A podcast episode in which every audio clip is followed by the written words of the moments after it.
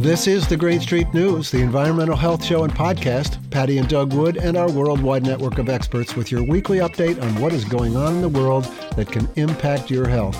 Welcome back. This week we're going to be talking about spin, specifically scientific spin. It's a story that began with big tobacco and how other industries have learned the strategies of disinformation and obfuscation that keep the public from learning the truth about products and ingredients and environmental hazards of all kinds. It's about emerging science and the battle to keep it quiet. That story and Patti with the week's headlines all coming up on this edition of Green Street News. Stay with us.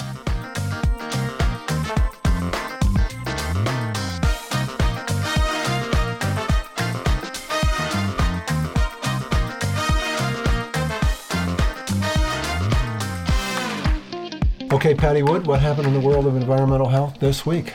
Okay, um, actually, some good news, and I'm going to start with that. Good. It's always good to start with the good news. It All right. is. What do you um, got? This is from CNN, and it is called California Bans Red Dye Number Three. Really? Yeah. Cool. California Governor Gavin Newsom has signed a landmark law banning red dye number three and other potentially harmful food additives in consumer goods. The Golden State becomes the first in the country to forbid the use of the ingredients found in many popular candies, drinks, and more. Also known as the California Food Safety Act, Assembly Bill 418 prohibits the manufacture, sale, or distribution of food products in California containing red dye number three, potassium bromate, brominated vegetable oil, and propylparaben. Potassium bromate is added to baked goods to help dough strengthen and rise higher. In some beverages, brominated vegetable oil emulsifies a citrus flavoring, preventing separation. And propylparabens are used for antimicrobial food preservation. You think people have any idea what they're doing? They have no idea. They have no idea. Really? Holy cow. Okay. Nearly 3,000 products use red dye number three as an ingredient, including sweets such as Skittles, Nerds, and Trolli gummies, protein shakes, instant rice and potato products, and boxed cake mixes. Hmm. Newsom's move brings the United States slightly closer to a food environment like that of the EU, where these chemicals are banned due to scientific studies that have demonstrated significant public health harms, including increased risk of cancer, behavioral issues in children, harm to the reproductive system, and damage to the immune system. The California bill won't be implemented until 2027, significant time for brands to revise their recipes to avoid these harmful chemicals.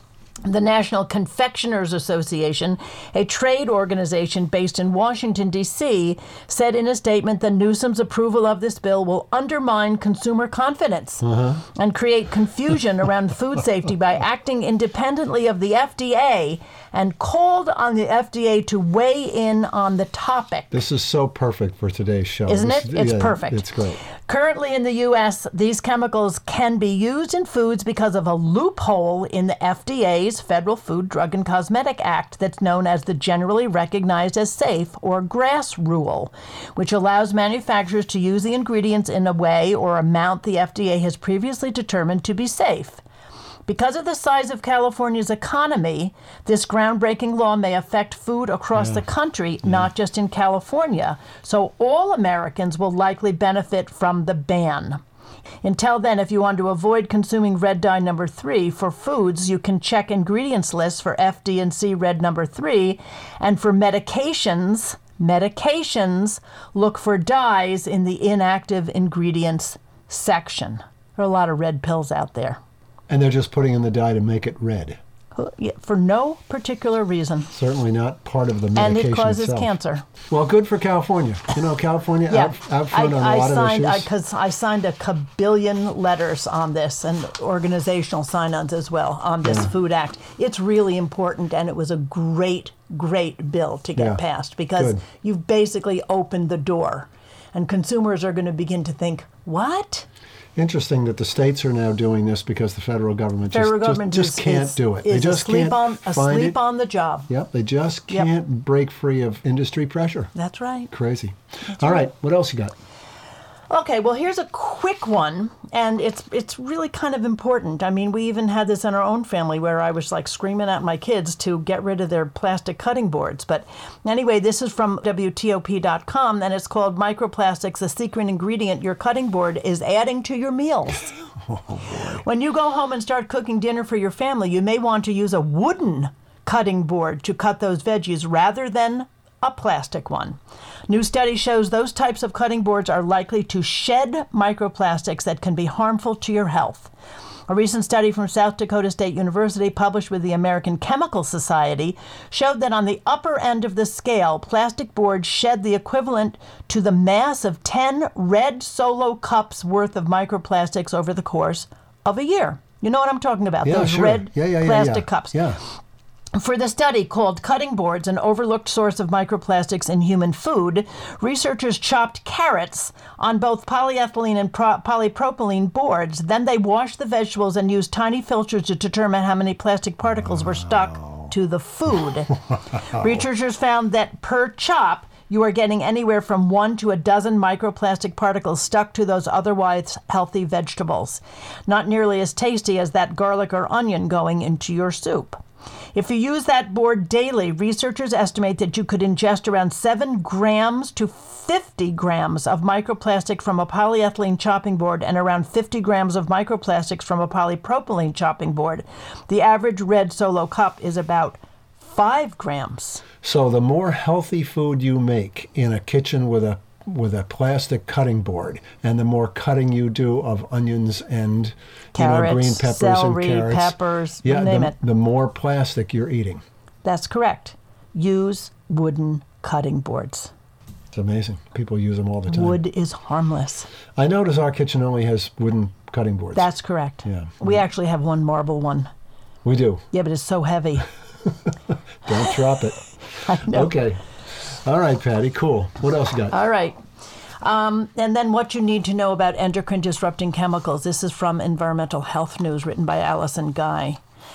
Endocrine disrupting chemicals, also known as EDCs, are natural or human made substances that interfere with the healthy functioning of the body's endocrine system. The endocrine system is made up of glands throughout the body, along with the hormones that these glands produce and receptors that respond to the hormones. Endocrine glands include the pituitary, thymus, pancreas, and adrenals. Hormones act like messengers, traveling through the body to deliver instructions that control biological processes ranging from growth and development to sleep, digestion, and childbirth. Humans have more than 50 hormones. These include estrogen and testosterone, which help to control sexual development, as well as feel good hormones, including serotonin, endorphins, and oxytocin. Endocrine disrupting chemicals change how the endocrine system works. Some EDCs are chemically similar to our hormones and mimic their effects in the body. Others block the action of hormones, increase or decrease their levels, or affect how the body responds.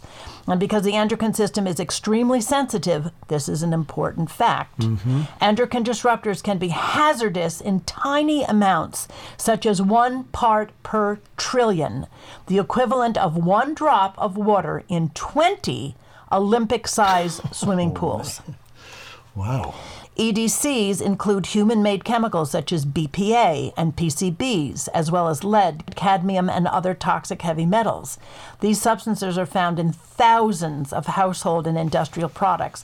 Pesticides and herbicides, paints and sealants, plastic, cookware, fragrances, antibacterial soaps, cosmetics and personal care products, electronics, medical supplies, clothing, and In other words, furniture. they're, they're in everything, these Yeah. chemicals.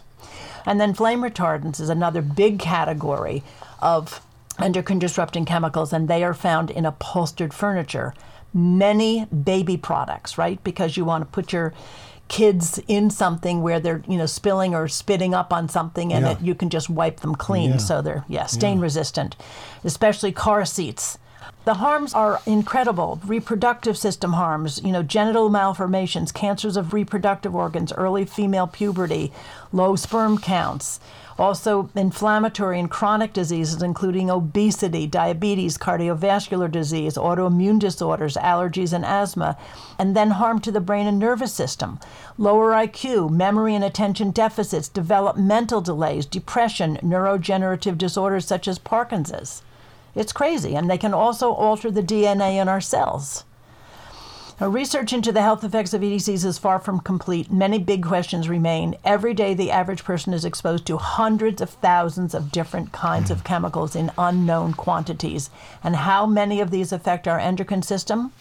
Do these chemicals interact with one another and create new hazards? And how do endocrine disruptors interact with other health risk factors such as genetics, age, and diet? We don't know.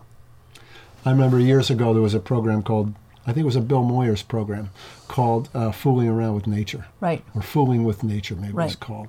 All about this business of the incredibly delicate system that's in your body that regulates all these functions. And these chemicals that we're putting in products get in there. Your body confuses a real estrogen with a fake estrogen or a, a, a Xeno, xenoestrogen, as right. they call it. And, and all of a sudden, your body is behaving in a way that it's not supposed to Right. and causing you know disease and and malfunction of your body in a way that people will never guess it was because of you know something they ate or because of something that they bought they would you know you figure that things you buy in the store have to be safe Or the car seat that your infant was sleeping against, right? yeah And, you know, and just, you know, kind of sucking in the. I don't. I can't tell. I can't I don't talk know. about The it. idea that the government is just kind of sitting there and you know watching this go on is just in, incredible to me. All right, thanks, Patti. You're welcome.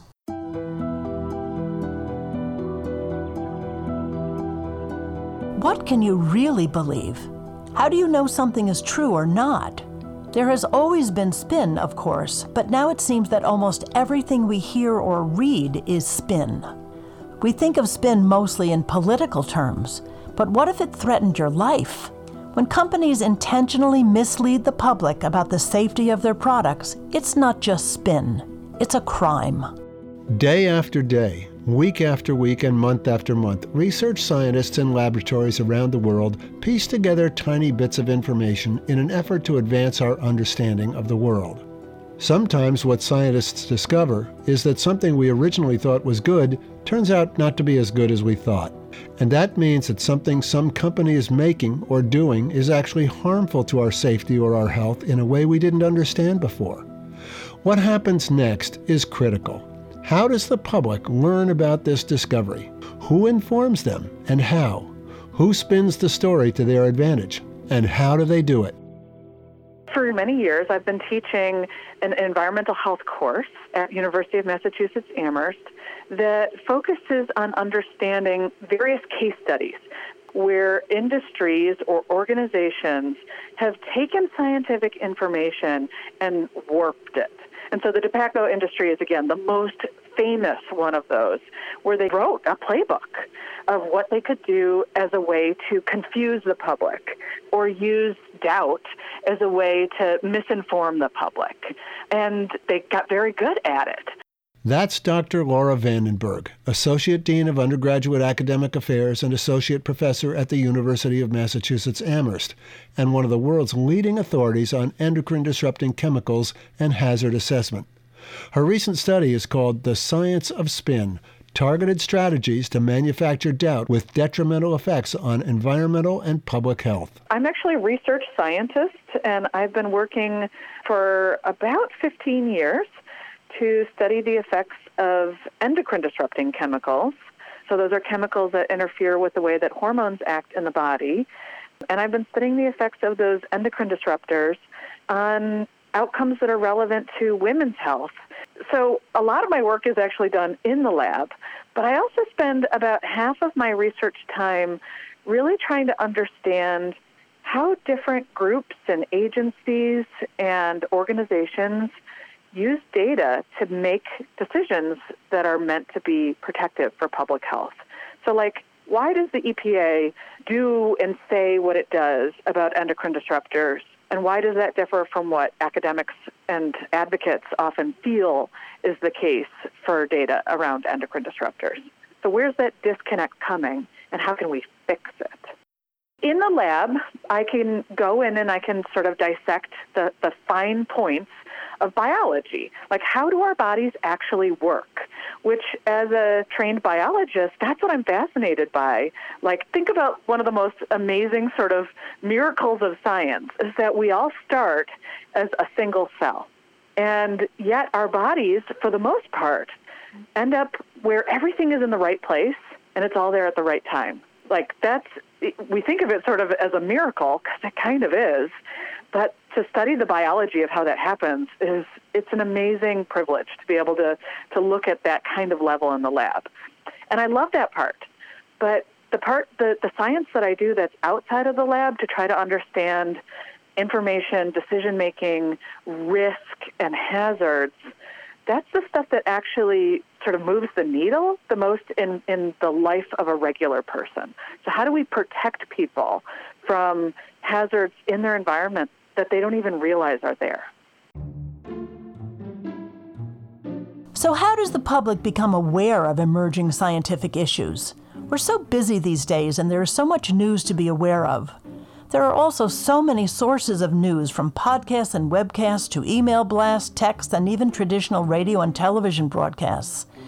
With all these sources, you would think that figuring out what was true and what was spin would be easy, but you would be wrong. In the world of public health, of, of things that affect the public's health, I think a lot of the best lessons we can learn is actually from tobacco and cigarettes, um, where today no one reasonably disputes that smoking cigarettes causes lung cancer and a whole host of other um, chronic health problems for smokers. But there's still this big machinery out there of disinformation. And really, in, in my lifetime, in my adult lifetime, we've continued to see some of that machinery at work. So, you know, in, in 2001, I think it was, Mike Pence, who ultimately became the vice president of the United States, wrote a blog basically saying smoking doesn't kill because not every smoker dies. Right? Like and that's that's such a strange argument to make and yet it's an effective one at tweaking the public's view of the data, of the evidence that actually links smoking to serious public health harm, right? And not everyone who smokes will die from smoking. But does that mean that we should not worry about smoking? That's a, that's a that's not an argument that, from a public health perspective, holds much water. The disinformation industry is strong and powerful and is busy every day working to convince Americans that the bad news they may have heard about a product or ingredient or a drug is not really true, that there's some level of equivocation in the scientific community about the veracity of the findings. Part of this is a relatively modern idea of everyone can do research. And I, actually believe that it, it is the lovely part of creating a democratic access to scientific information. Um, this push to have more scientists publish their work in an open access format. So everyone can go and actually read the scientific studies. But most people don't choose to go read scientific studies. They still use, you know, the analysis that's published by the mainstream media or the analysis that's published on a blog. And so they don't go look at the actual data. They don't even feel comfortable going and looking at the actual data. So they'll take someone else's word for it for what that data say. And so, right back to this Mike Pence example, he's correct in saying, you know, that uh, only one out of nine smokers will actually die from lung cancer, something like that.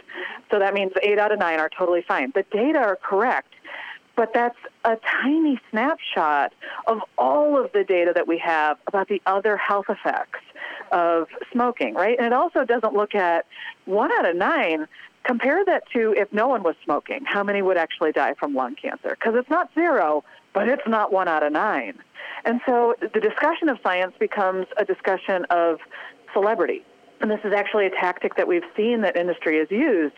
Is it was discussed in in documents that were released from the BPA industry, an industry that um, a chemical that I've studied, so an industry that I've followed, where in their documents they talked about trying to get famous people to talk about the benefits of BPA in their lives.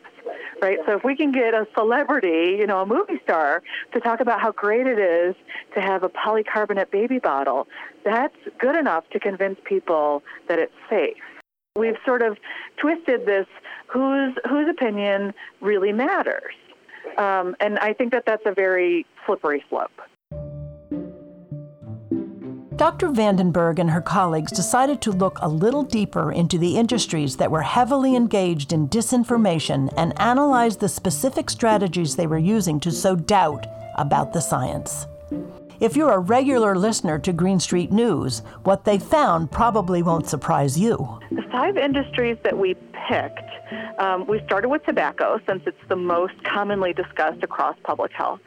We also looked at the coal industry and what it had done to manufacture doubt about the harm of exposure to coal and coal dust on black lung disease in its own employees. We looked at sugar industries because um, there's several really excellent books that have described the kind of scientific studies that were done by organizations that were paid by sugar industry that, and then by others that demonstrated that exposure to sugar, um, refined sugar, would increase risk for cardiovascular disease.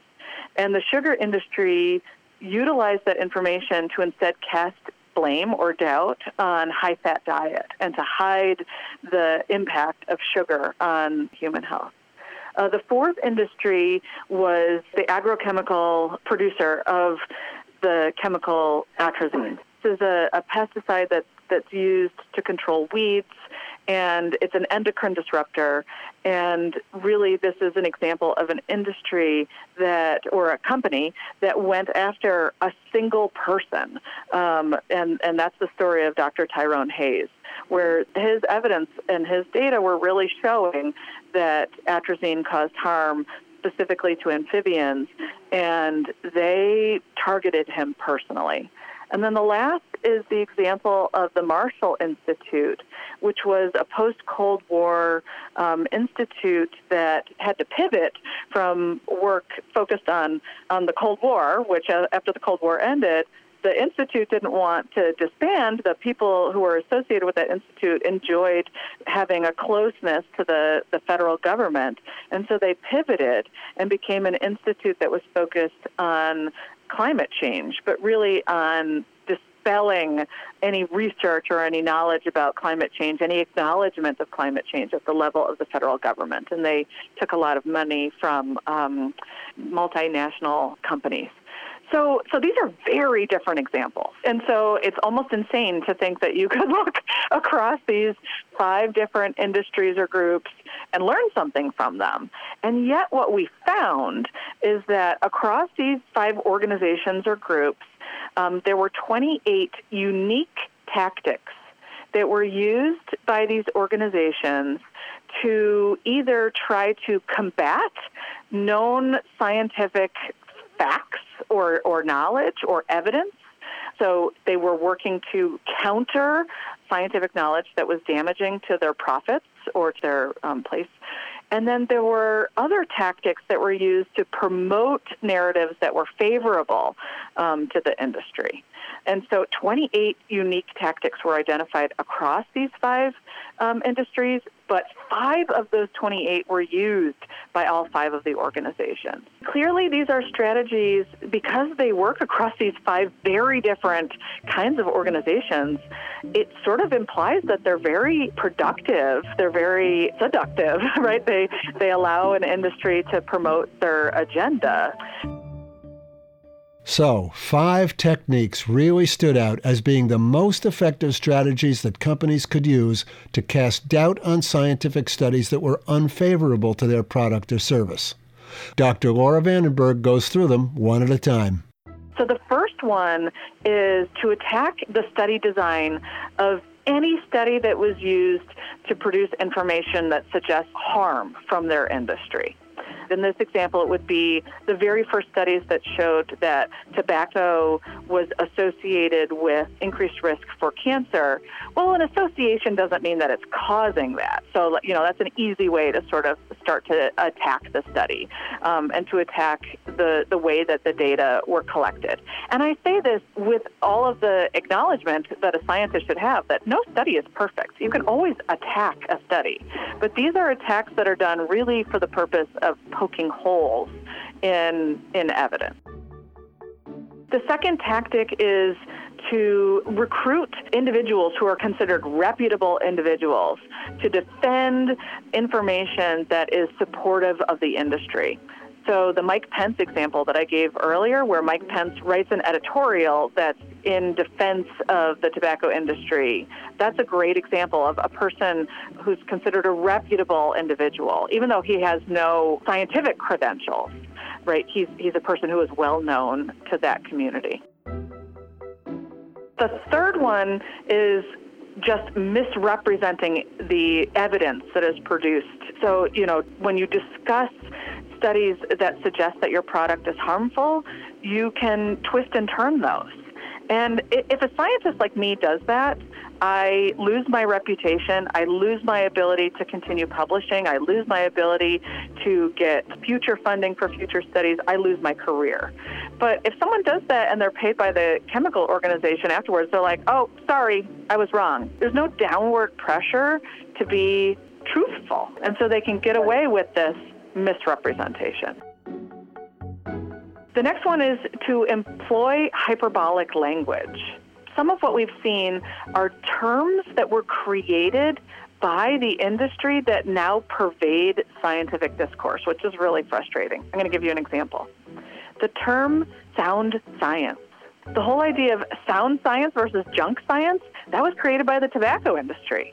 And now we see books that are published, often by folks who have been paid by the tobacco industry, that use these terms, junk science, right? I, I, it's my job as a crusader to root out junk science. Well, what's junk science to them? It's science that highlights problems with pesticides or with air pollution or with endocrine disruptors. What's sound science? It's the science that's been done by the industry. Fifth is actually influence government agencies or laws. We've seen this with the fossil fuel industry influencing laws and, and regulations. Is CO2 a pollutant or not? That, that's an actual argument. Is, is CO2 a pollutant? We saw this with the producers of atrazine. They were very closely interacting with scientists at the EPA. And I've seen this in my own research with some of the documents that were released through Freedom Information Act requests from reporters to the FDA that about BPA that this is an example where the industry has a very close relationship with regulators that what you could see is a new study would come out and the regulators would write to the American Chemistry Council how should we talk about this study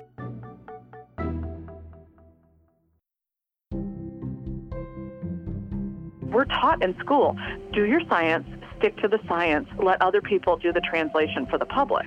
But then we get back to the idea of okay, who's going to do that translating? If industry's doing the translating, they misrepresent the data or they trash the study as a way to dismiss the results that you find.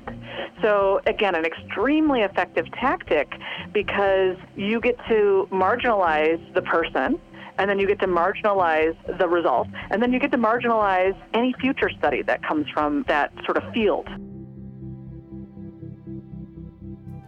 Dr. Laura Vandenberg, Associate Dean of Undergraduate Academic Affairs and Associate Professor at the University of Massachusetts Amherst, and author of a study titled The Science of Spin Targeted Strategies to Manufacture Doubt with Detrimental Effects on Environmental and Public Health.